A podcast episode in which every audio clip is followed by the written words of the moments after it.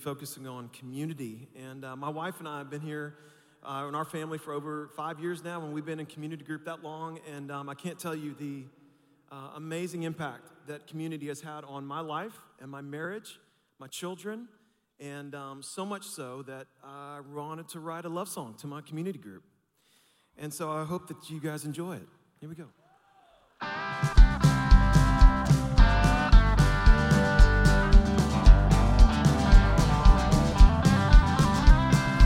Hey guys, I've been thinking that there's something that I need. It's just so hard to keep in touch when we hardly ever meet. I know our schedules fill up fast. I'd be remiss if I didn't ask. Do you think we should meet more frequently? Me neither. I'm glad that we agree. Believe me, that's a big relief. All alone. Would you like to share your sins from this past week? Me neither. It's nice to finally have a group who doesn't move too fast. But don't go deep in sharing if we want this thing to last. Relationships need time to grow. There's things I hope you never know. Would you like to go through money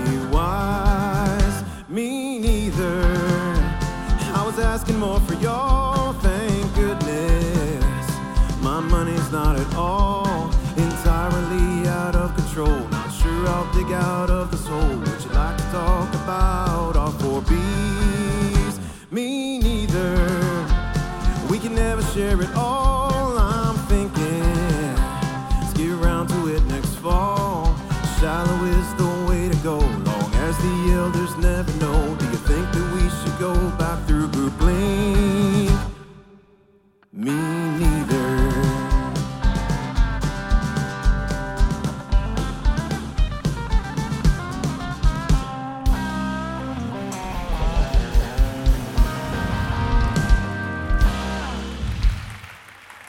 My boy, my boy John Abel and the band. Man, it's, it's crazy because like you, so much of that song, if you're here and you're in a small group, a community group, you've been meeting together, so much of that is, you know, hits a little close to home, you know? Uh, I mean, who wants to talk about community? Me neither. Me neither. And uh, it's, it's, that's where we're at in this series. And, and we believe that this is an important one. This is an important topic because the scriptures call us to do life together, and it's hard. There's a part of that that's really difficult. And so I start by just kind of talking about an experience that I had growing up. I, uh, I ran track, I was in track. Anybody in track growing up? There's this debate whether track is a team sport or an individual sport. You ever had that conversation? That was one that we would have growing up. Is it a team sport or individual? How many think it's an individual sport? Track is an individual sport. Okay, so some of you, show of hands. How many think it's a team sport? Show of hands. Okay, how many of you do not care about this question? And you're like, stop making me raise my hand. Oh, great, okay. Uh, and so I can remember, I didn't really run track, I jumped track, high jump, long jump. And uh, one of the most difficult things for me about track was at my small school, there, the field, the track and field was across the street, and we'd have to get the high jump mat at the school, and we'd have to carry it about 100 yards to, to set it down. And you, you to do that, it was this like really cumbersome thing. It was kind of, you know, it was heavy and it flop around, and you have to go out there. You couldn't do it by yourself. You have to get a bunch of people. You have to go over there, lift, all move the same direction. You know, the, the coach was always there. Don't drag it. It's expensive. Don't drag it. You have to lift it up and, and move it to the other side of the field. And so, just to give you an image for this, in fact, my friends, will y'all bring that out? We, we've brought a high jump mat for y'all if anybody wants to show off their skills a little. Stop dragging it. It's expensive. It's expensive. There you go. Okay. Come on. All right. Yep. This way. This way. Pivot. Pivot. Hey, watch the equipment, man. Watch the stage. Turn it. All right, there we go. Give it up for my friends.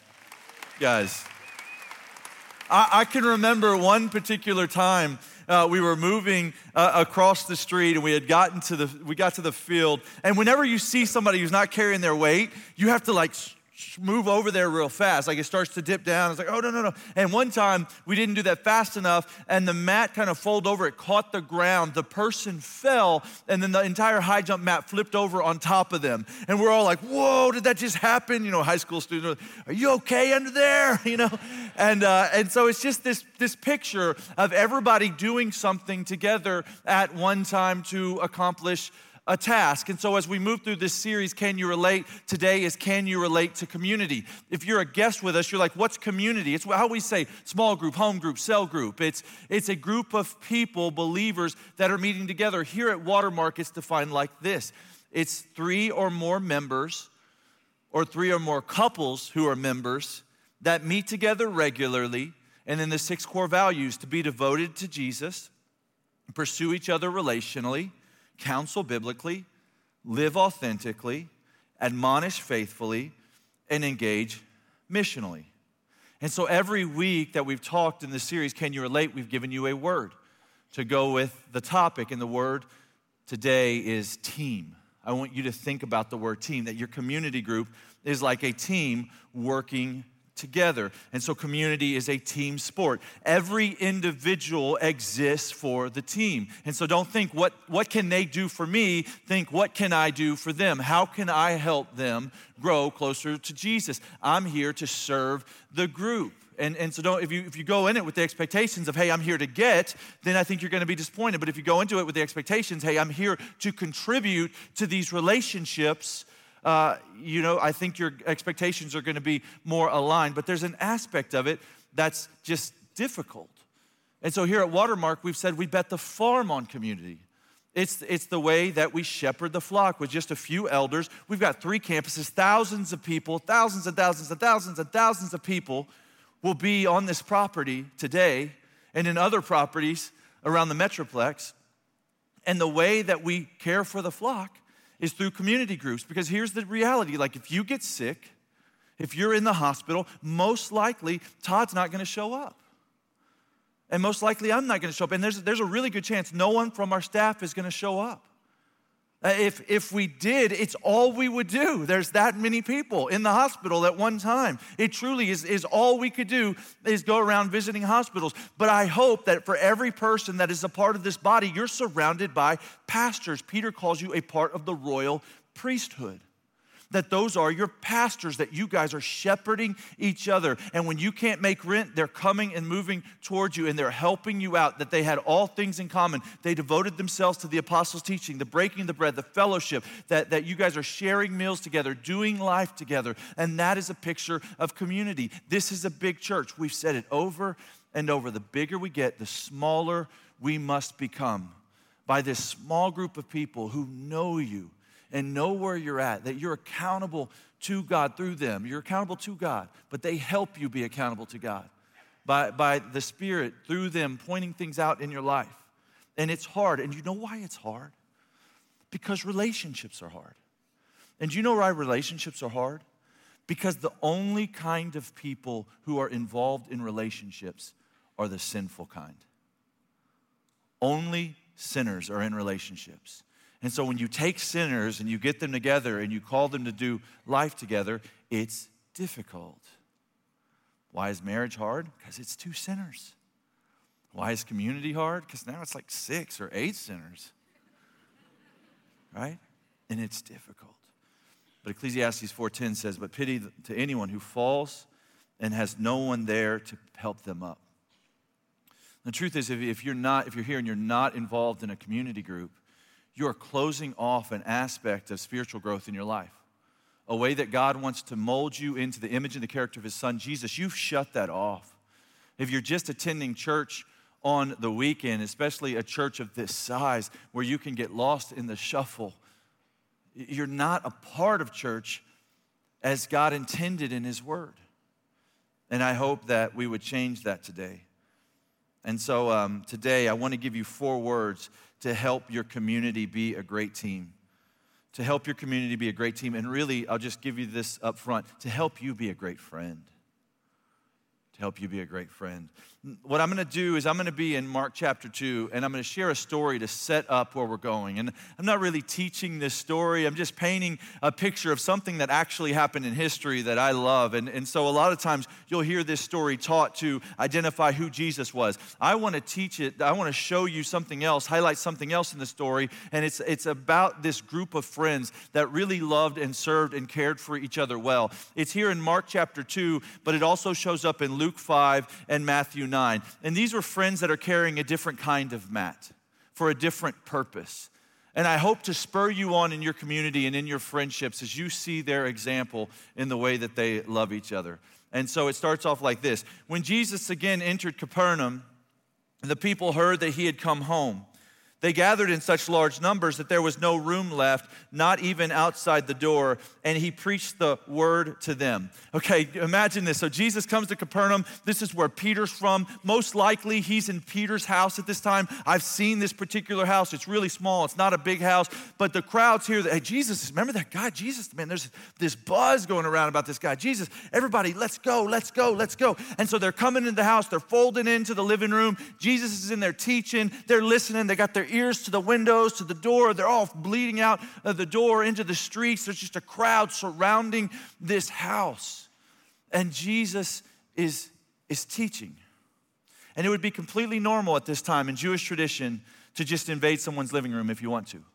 If you, especially if you know there's a rabbi in there and he's teaching, like it's, it's a free for all. Anyone can come, everybody's invited. It says, Some men came bringing to him a paralyzed man, carried by four of them.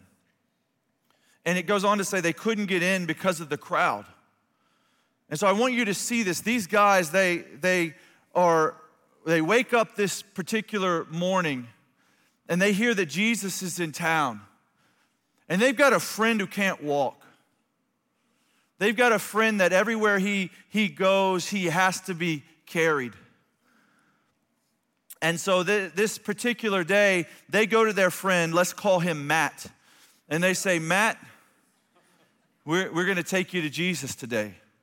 Jesus is in town, and maybe this is your day. Like maybe he can, can heal you. And so this, this mat, this man on this mat, all right, it, it's probably like a gurney. We know this from, from first century art, that this is more like a cot that he's on and, and they grab a corner and they say, Hey, we're going to take you to Jesus. And so they're going and they're, they're like high fiving on the way and they're like, This is the day, man. You might actually be healed. You may at the end of today be walking. And so we're going to, man, we're going to see the doctor. Let's go. And they're walking along and they see from a distance, Oh man, there's a lot of, man, wow, there's a lot of, lot of people. And they get closer and they get closer and, and they see, man, it's kind of a sold out show. And then they're like, Okay, hey guys, hey, would you, would you let go? My friend Matt needs to get in there to see Jesus. Jesus like, hey, buddy, go off. Okay, listen, I'm listening to the sermon. Go, go. Hey, take your friend somewhere else.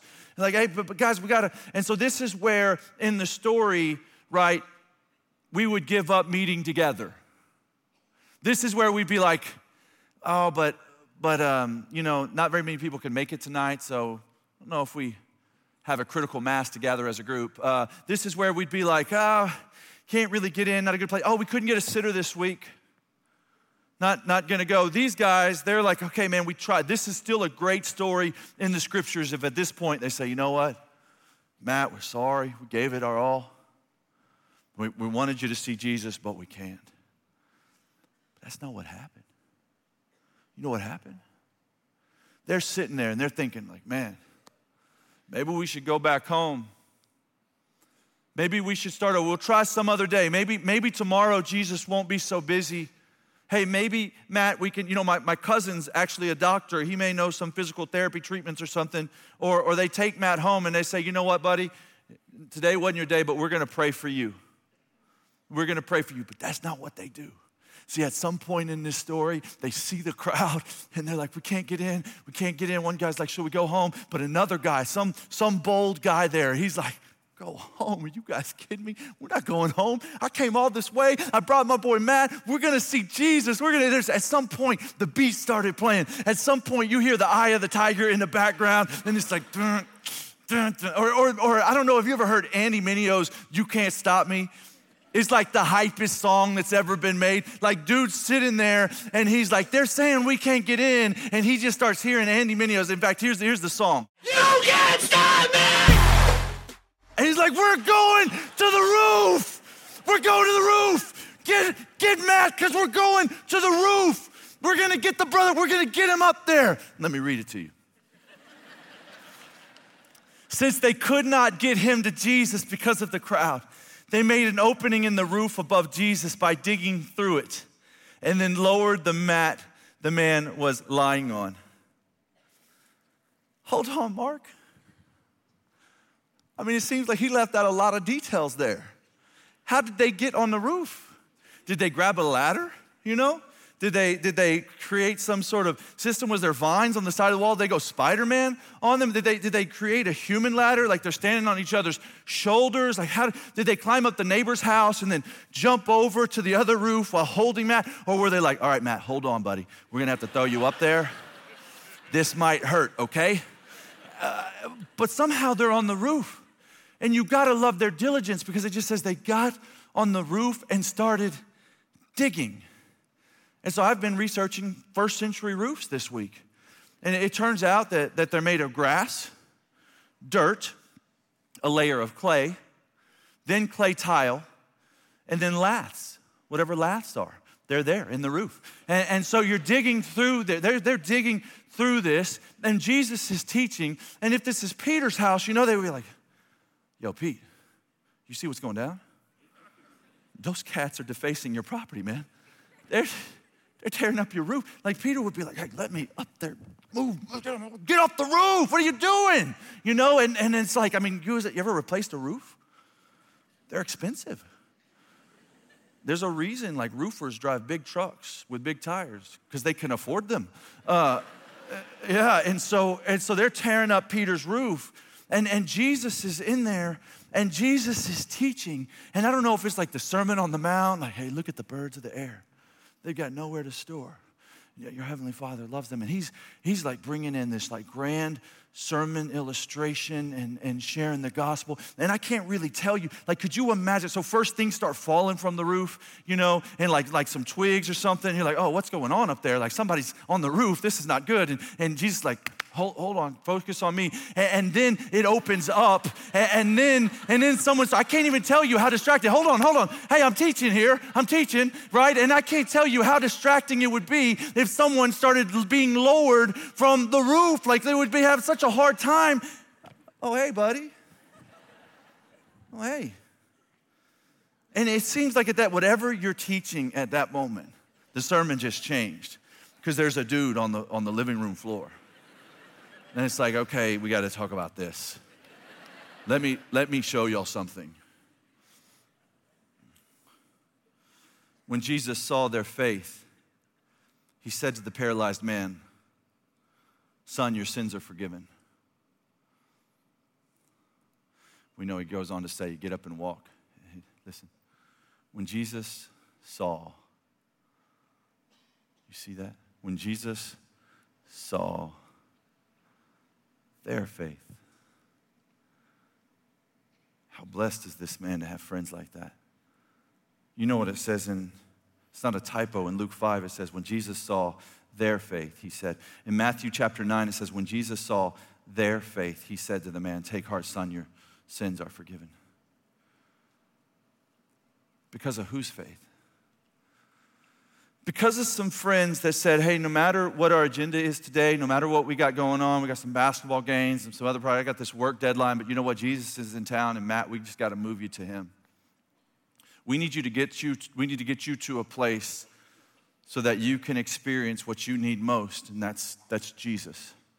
And we know that it's going to take time, and it's a really in, it's a big inconvenience, but that's okay. We don't feel inconvenienced, Matt, because this is our greatest opportunity to be the hands and feet of Jesus.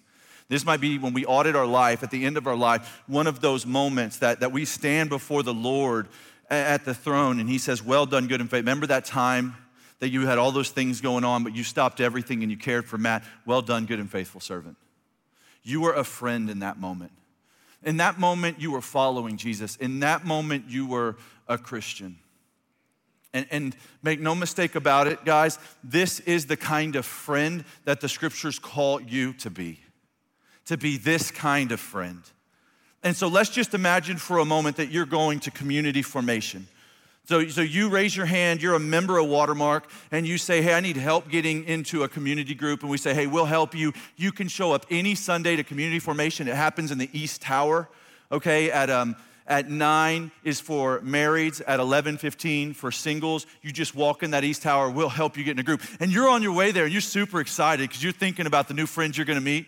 You're like, man, these are my new life friends. Like, they may be my bridesmaids in my wedding. Who knows? This is going to be amazing. And you're talking to your spouse if you're married. You're like, guys, what do you think they're going to be like? You know, are they going to like us? And you think they'll have a lake house? Because that'd be cool. And uh, uh, and you're just chatting it up, thinking about the friends that you're about to meet. And you get to community formation, and you sit down and you look across the table and, and we put you with a group of folks because of the, the life stage you're in and where you're at geograph- geographically and you notice something about someone.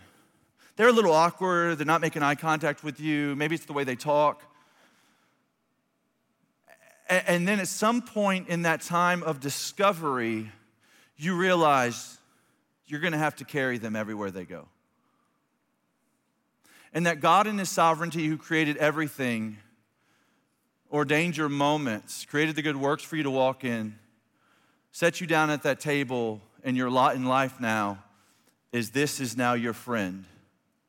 And you've got to carry them everywhere they go. So now, when you meet for community, it's no longer at your house. You are always getting a sitter, and you're going to their house every time. And if you want to go to a movie and you're like, hey, buddy, do you want to go to a movie with me? Matt's going to be like, sure, can you pick me up? And I mean, literally, can you pick me up? Because you're going to have to carry me to the movies and into the movies. And, and that's now your role. How do you feel in that moment? Do You're like, man, God must really trust me. God must really love me that He allows me to be the hands and feet of Christ like this for this particular individual. Or do you feel like you, you know, you drew the short straw? Are you, are you on the way home thinking, okay, how do I get out of this situation? Let's just say I went on the wrong night, we'll go back, hit reset on this deal. I hope what you do is exactly what these guys did. You grab a corner and you say, Let's go. I got you. And my life just changed.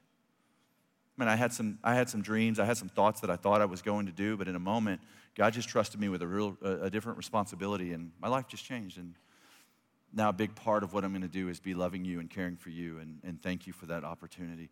And so we're talking about how we can be friends and team contributors like these guys. Before I dive in, I'll just say if you're not a member of Watermark, the way that you start this process is with Discover Watermark. It's uh, on March 4th. You can go to watermark.org for all of that information. But if you're not a member, start at Discover Watermark. But these guys, what are four things that will make our community groups a great team? The first one is time, so you can write down time. Number one is time. And so what I mean by that is, is really prioritizing community in and of itself. It takes time. You're gonna have to spend time doing this. And so at Better Together, which was like kind of our community conference, if you will, the other day, we talked about this. And you can go access those talks on the app. But I just said specifically this illustration that Stephen Covey gave us in the, the 80s, Seven Habits of Highly Effective People. And he said, hey, there's like, you know, you have so much time, it's like a jar, and you gotta put the big rocks in first in order, you got to be able to prioritize things by putting the big rocks in first, knowing what the big rocks are. And the problem that I have with Stephen Covey's illustration is there's so many big rocks right? There's always sports, there's always work deadlines, there's always family issues, there's always other priorities. And so it's like, how do I, even all the big rocks don't fit in the jar. And what I'm saying is, I believe the scriptures are unapologetically calling you to making community a big rock that goes in first because it's a rock that allows you to know what other rocks make it in. It's, a, it's really a lens. It's a rock that goes in so that you know what other rocks to put in after that, that they can help you process in that way.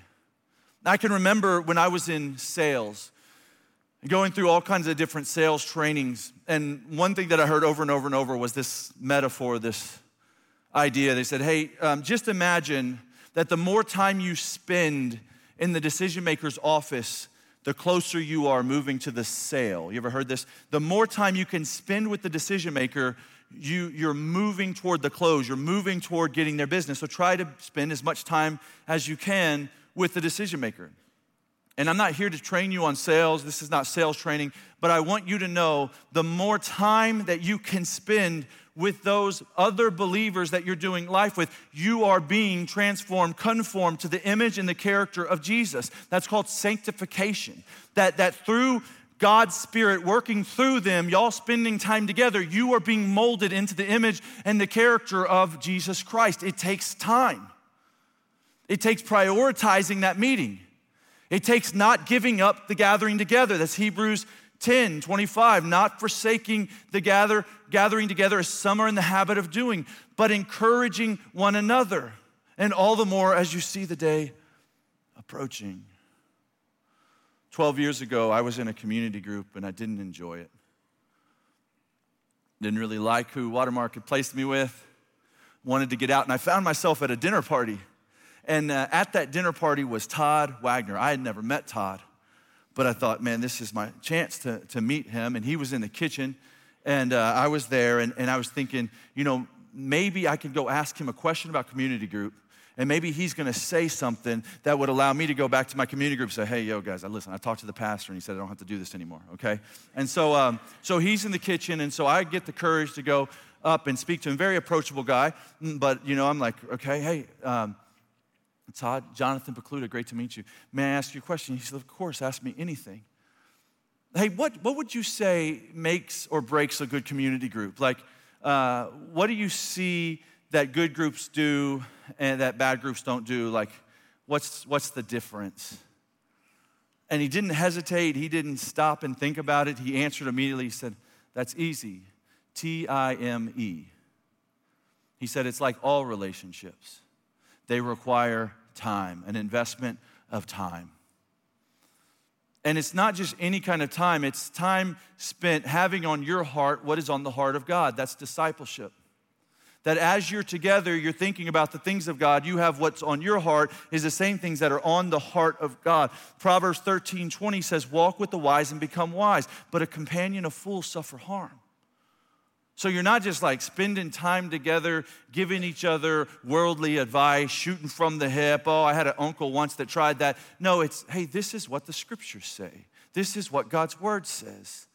Let me, let me show you the scriptures, time gathered around the Holy Scriptures.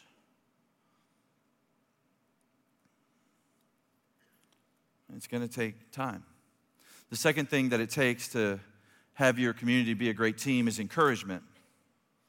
Encouragement. Let me say this. I've already said it a bunch of times. Let me say it again. Relationships are hard. Community is hard, it's difficult.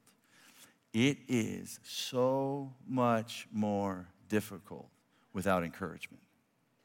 It's so much harder without encouragement. If all you do when you get together is say, hey, let me listen, I've been making a list of all the things that you need to work on. Hey, husbands, lean in, okay? Wives, no elbowing right now. It, you want a relationship to work, it needs a lot of encouragement, a lot of positivity, a lot of, hey, you're doing this great and this great and this great and you're doing this so awesome. And hey, I just want to encourage you in this. First Thessalonians 5, verse 11 says, therefore, encourage one another and build each other up, just as in fact you are doing.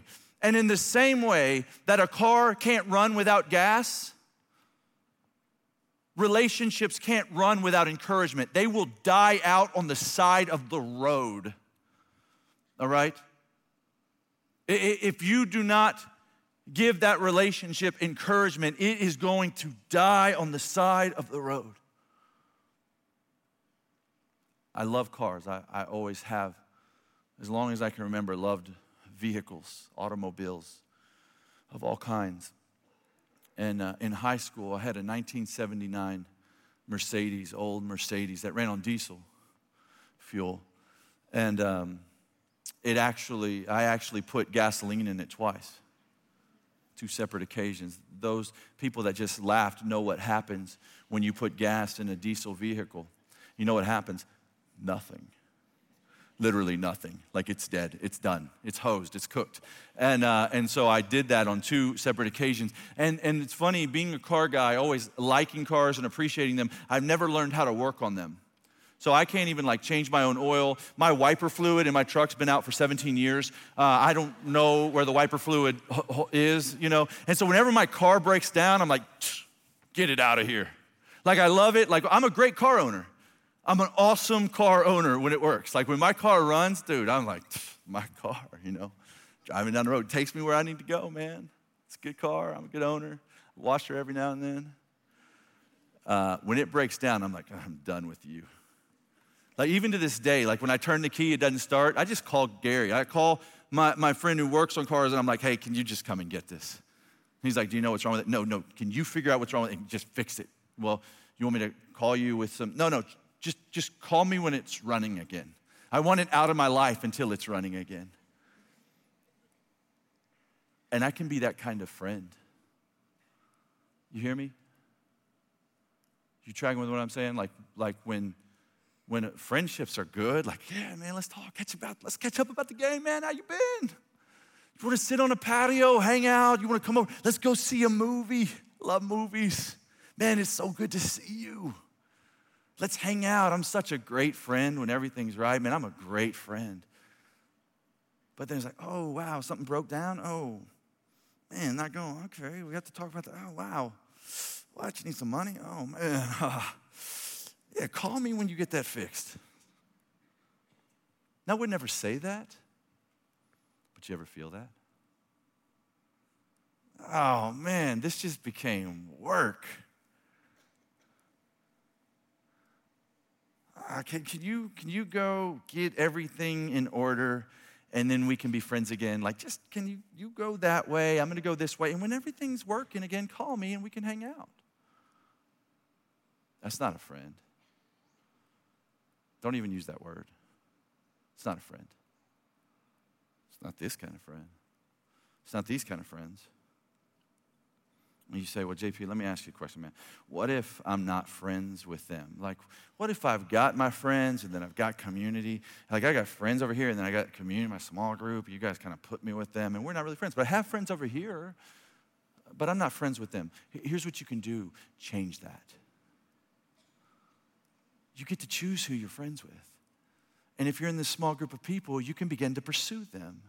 And you can be a friend to them. Remember the, the, the, Samaritan on the side of the road? And Jesus says, Who was a neighbor to them? The one who loved them, cared for them, and met their needs. That was the neighbor.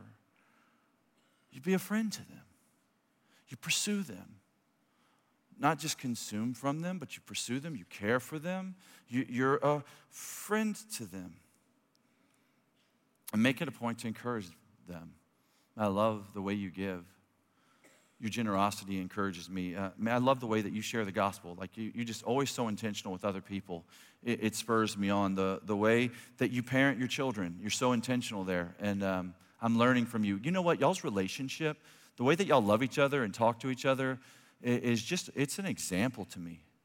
Hey, I love the way that you live out Matthew 6:33. You just prioritize the things of God. Hey, I love the way that you walk through this scripture and just encourage, breathe encouragement into that relationship. And these guys were great friends. You, you, can imagine what Matt's saying to them, right? Like they're carrying him, sold out crowd. He's like, guys, take me home. You don't have to do this, guys. Man, I know y'all all got stuff to do, man. You, you got to go grocery shopping, and man, y'all got things you got to do today. Listen, it didn't work today. We can't see Jesus. Just take me home. Guys, just take me back home, set me down in front of the TV. I'll be fine. And they said, No, brother, we got you. We got you. Lay back. We're going to the roof, my man. We're, we're going to get in to see. I told you you're going to see Jesus. You're going to see Jesus. Just hang tight. We're going to the roof. The third thing you need, make your community group a great team, is accountability. Accountability.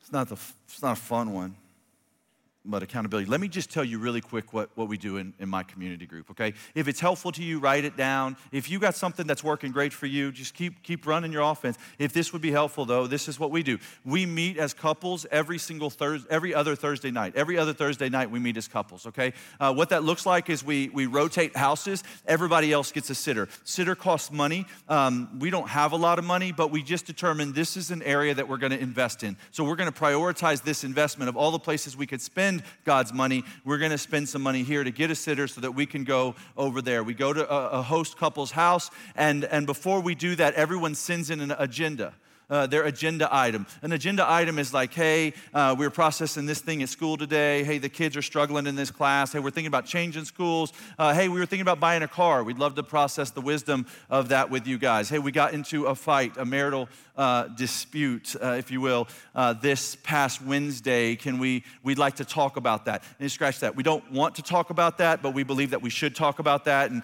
we know that rehashing that is just probably going to put us in a bad place all over again, but somehow, supernaturally, through the work of God, that's going to help us. So that's on the agenda. And so we put that thing on the agenda. And then we show up to that host couple's house and, uh, and we hang out for about 15 minutes in the kitchen. We move to the living room, and the host couple leads us in a devotional. They're just like 10 15 minutes. Hey, this is what God's taught me this week.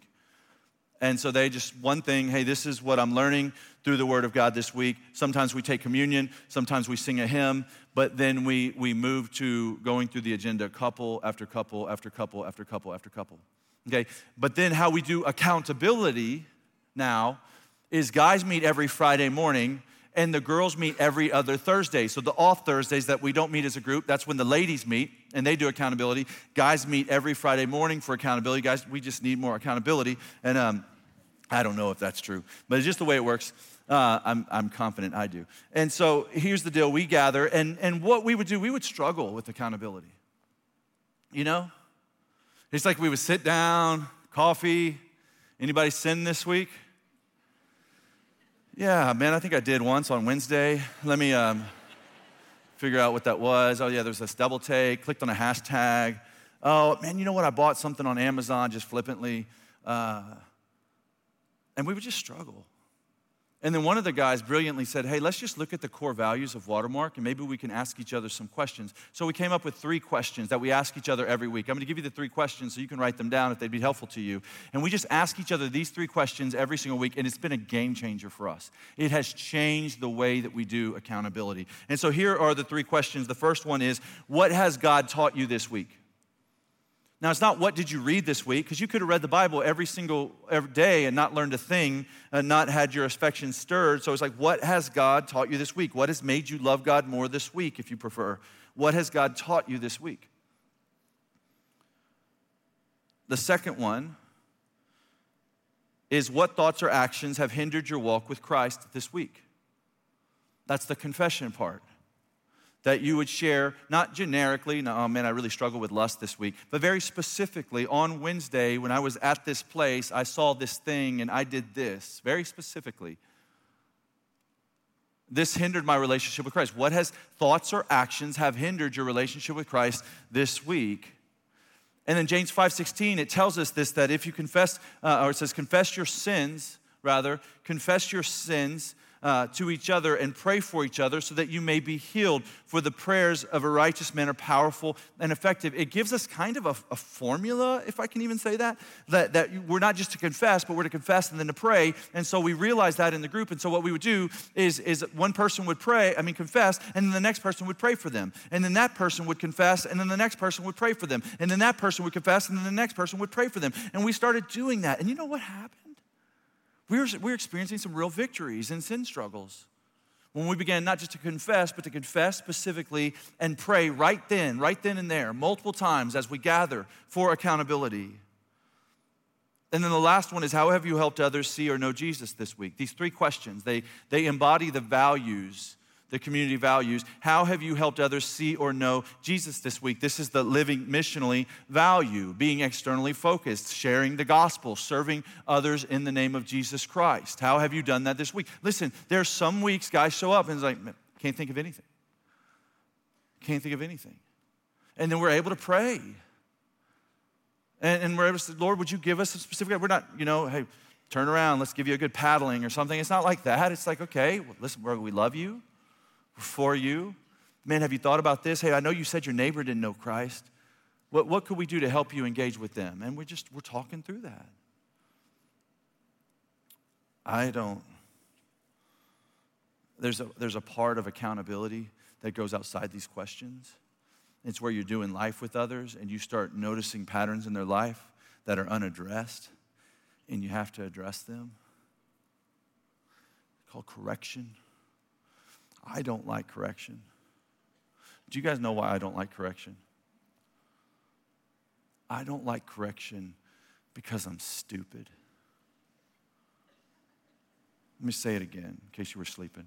I don't like correction because I'm stupid.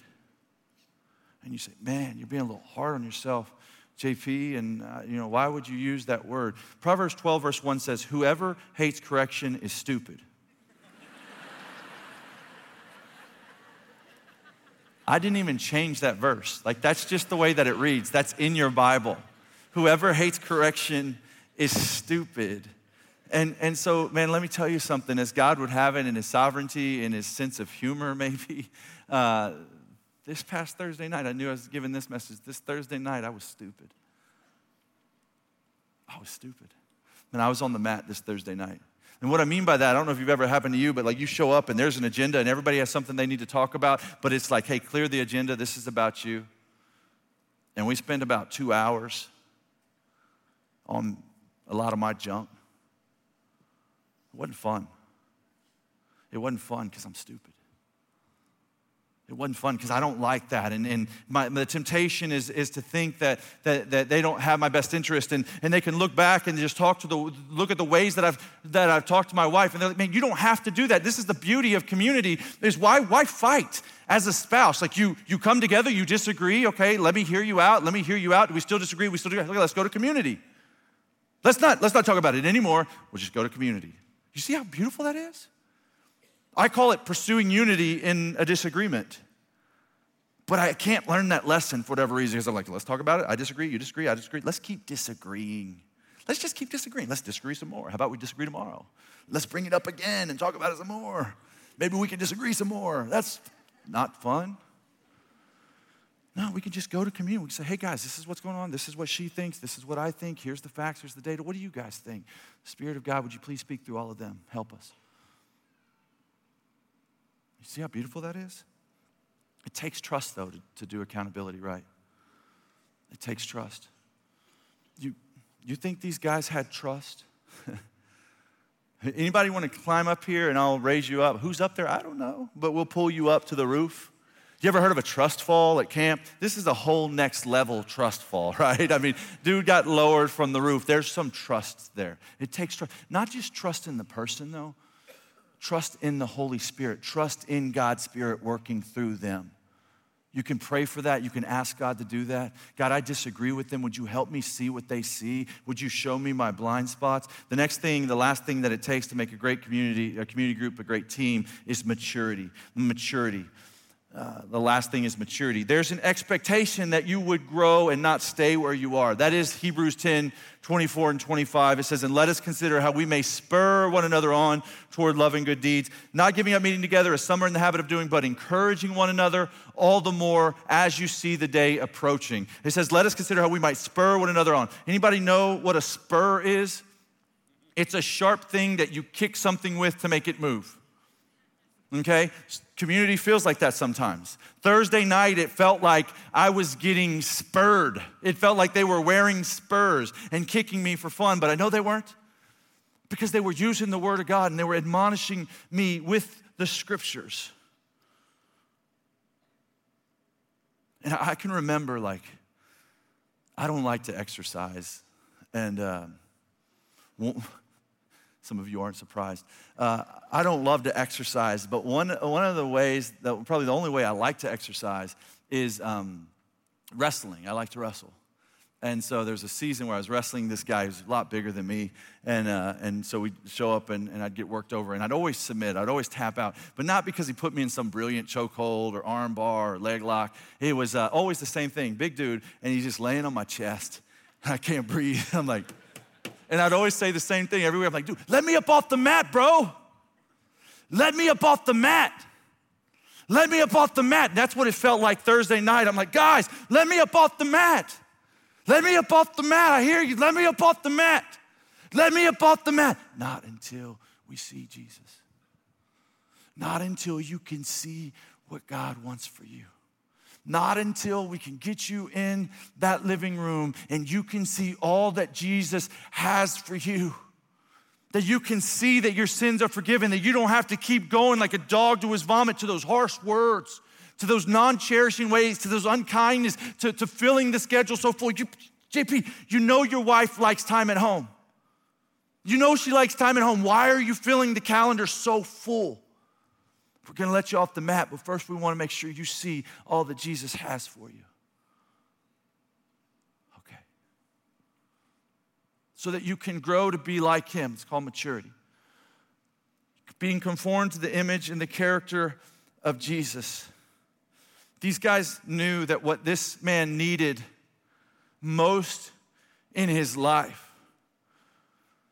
was to see Jesus, and they would stop at nothing until he was face to face with the one who could help him. That's a good friend. Really, if you want to know what it looks like to be a good community group member, just be a good friend. Like that's it's that simple. Think, hey, how can I be a better friend to these people? And the answer that will fill in the blank on whatever you could do to be and make that community group a better team. How can I be a better? Maybe speak truth to them. Maybe it's listen more, talk less. Maybe it's point them to truth, show them a scripture, send them an encouraging word. Maybe it's showing up with a casserole. Maybe it's giving them a ride. I don't know. Paying rent, mortgage. I don't know. How can I be a better friend to them? So, make your community group a, a great team. It takes time, it takes encouragement, it takes accountability, and it takes maturity. Because community is a team sport. Verse 10, it's, so he said to them, I tell you, you can remember that, by the way, T E A M, in case you missed it. Team, team.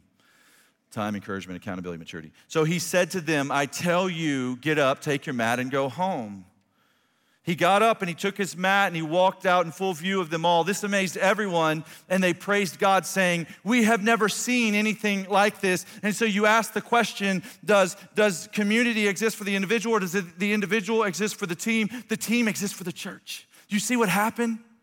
That as this brother grew in his relationship with Christ, everyone looked and everyone was amazed, and the church was strengthened and it grew and it spread, and now we gather here today. Because brothers growing, people growing, and sisters growing in these small groups of people that are committed to each other, to helping each other, to being helpful friends to one another. And when others saw the faith of these friends, they praised God. When Monica and I got into a community group right after marriage, like, like we were so dysfunctional.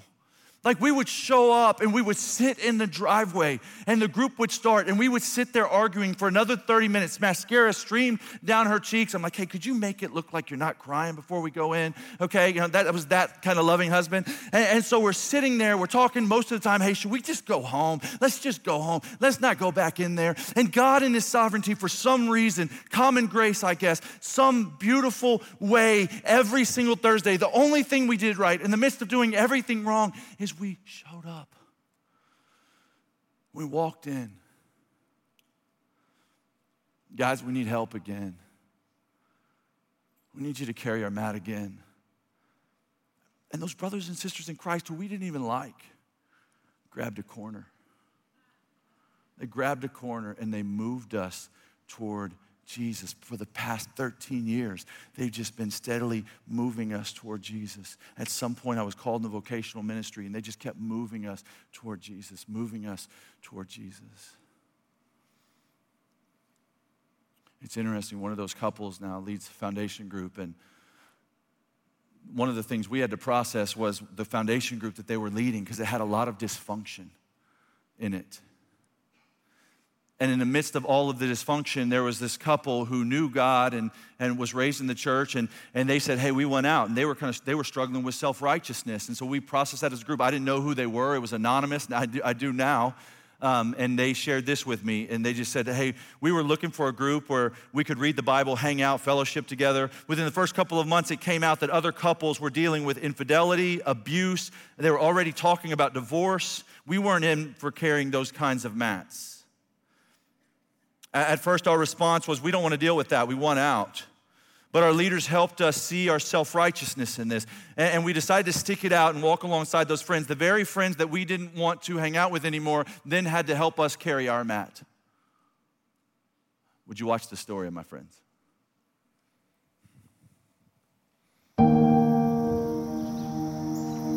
When we first got married and came to Watermark, we saw there was something called foundation groups for couples our leaders led out really, really well in just a sense of, hey, this isn't just kind of coming to hang out. We're going to share hurts. We're going to share hangups. And so after a year and a half of doing foundation group with these leaders, it was actually a natural transition to just go kind of into a community group. You are missing the piece though, that we came to our leaders at one point and said, yeah, we're not so sure we're going to stick with this. And the leaders quickly looked at us and go, Yeah, that's prideful because you guys somehow think that you're on a different level than these people are, and you're not. And we started realizing that this is uh, bigger than ourselves. And so now looking back at that group, I can't imagine not having them in our lives because they have been just such an integral role in both of our lives and our marriage. We had never before been the center of attention with our community group after a miscarriage and a difficult first pregnancy. It was the first time that we had really needed the love and support from our community group. After getting pregnant with our second child, I was feeling bad again and ended up in the hospital. During that hospitalization, the doctors ran some tests, and after doing a scan, they found something, and I knew that it was wrong.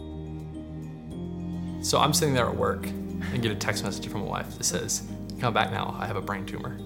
And um, first thing on my mind was worst autocorrect ever. Please, God, let this be an autocorrect. So I called her, and um, I, as soon as she answered, I knew it was not an autocorrect. She just said, I need you to come now. The next day, we met with our neurosurgeon. Um, he gave us two choices either you operate on this and you live, or you um, don't and you die.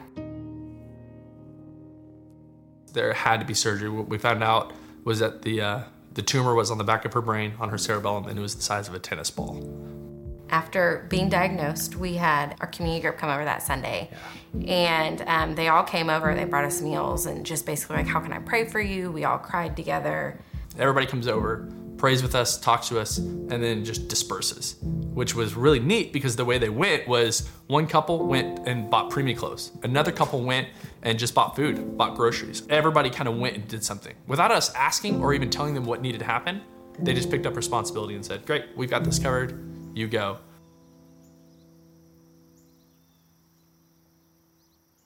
Later that week, we were scheduled for a C section to have our son. Um, by God's grace, he was healthy and did great. It wasn't long after that that I had to go in for emergency surgery. The tumor just had to come out. So after surgery, the doctor came in and let us know that the surgery was a success. He got the whole tumor. And then later on, after testing, found out that it was benign. So we wouldn't have to go through all the cancer stuff, which we were so thankful for.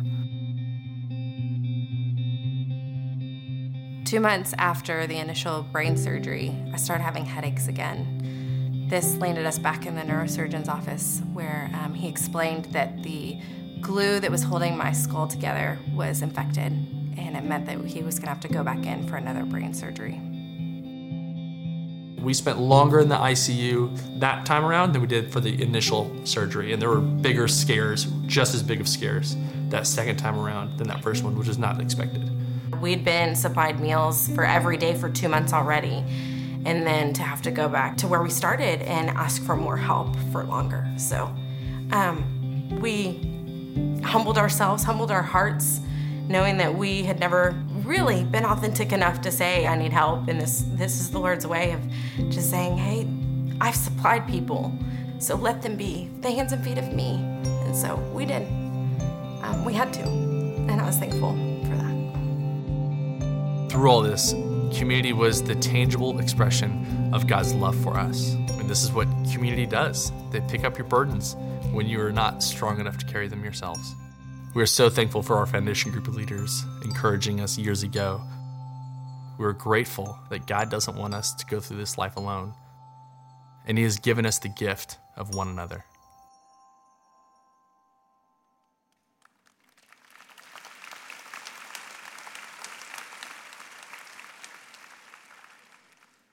Going to be times in life where you're on the mat.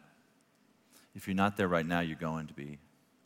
I'm trying to speak ill will into your life. I'm, I'm just telling you, this is how life works. There's going to be times where you're on the mat. You can't, a lot of times you can't even anticipate them. So there's sometimes in life you're on the mat, and there's sometimes in life where you're holding a corner and you're carrying somebody else. I don't know where you're at right now, but you need to know where you're at right now. And you need to know that role. What I love about that video, I mean, the very people that, that they didn't want to be in community with because you know, they weren't spiritually mature enough, the, the others weren't, became the very people that helped them carry their mat when a brain tumor hit, pregnancies, difficulties hit. I, we could have made 10 videos. That's the truth. I, I, asked on social media, I just said, hey, what's, what's the story of your community group? I, I got, I, I, could be here the rest of the morning. I, went back and looked. Moments later, there was 60 I wrote some down. You know, my car broke down and I couldn't afford to fix it. I asked for prayer because I was so stressed. The next week, they showed up with $1,000. Somebody said, I didn't abort my second child because my community group talked me out of it. Praise Jesus! Exclamation point. There's a story. My house was torn apart by a tornado. My community group gave me a place to stay, food to eat, clothes to wear, and made sure we continued to meet, even though they often had to come to me. When I processed a long term mission trip to Albania, my community group helped me process, packed my belongings. They continued to support me halfway across the world through prayer and financially. My wife died right before Christmas, and they have been with me every step of the way, from meals to just getting me out of the house overwhelmed with life, work, stress, overspending. My house was a mess. I was behind on laundry. Dishes were piled up. Everything was out of control. I confessed it to them and came home the next day to a spotless house and a vase of fresh flowers. When my mom was sick, they made multiple trips to Houston to pray with and for me. When she passed, they helped me with the funeral arrangements and helped my dad move out of his house to my siblings. Through two very difficult pregnancies and two miscarriages, community showed up daily to help me emotionally and met all of our practical needs. I'm out of time. I could keep going. Don't think about it as, hey, what can I get from this? But hey, what can I give? How can I be a good friend to them? How can I deliver the necessary truth to them? How can I go back and have that necessary conversation? How can I make sure we're being intentional? If you don't have this, please get it. If we can help you get it, please let us know. In that watermark news, just say, hey, I need community. We got you. Show up next week. Go into the East Tower. Uh, if you're not a member, you can go to watermark.org, discover Watermark if we can help you in any way. Listen, if you do not know, this is important, if you do not know your community coach or your director, they haven't visited your group this year, please email community at watermark.org and we will make that happen. We have doctors ready. If you're struggling right now, we're moving towards you. Let us know. We want to help community at watermark.org. Hey, I love you guys. Uh, have a great week of worship.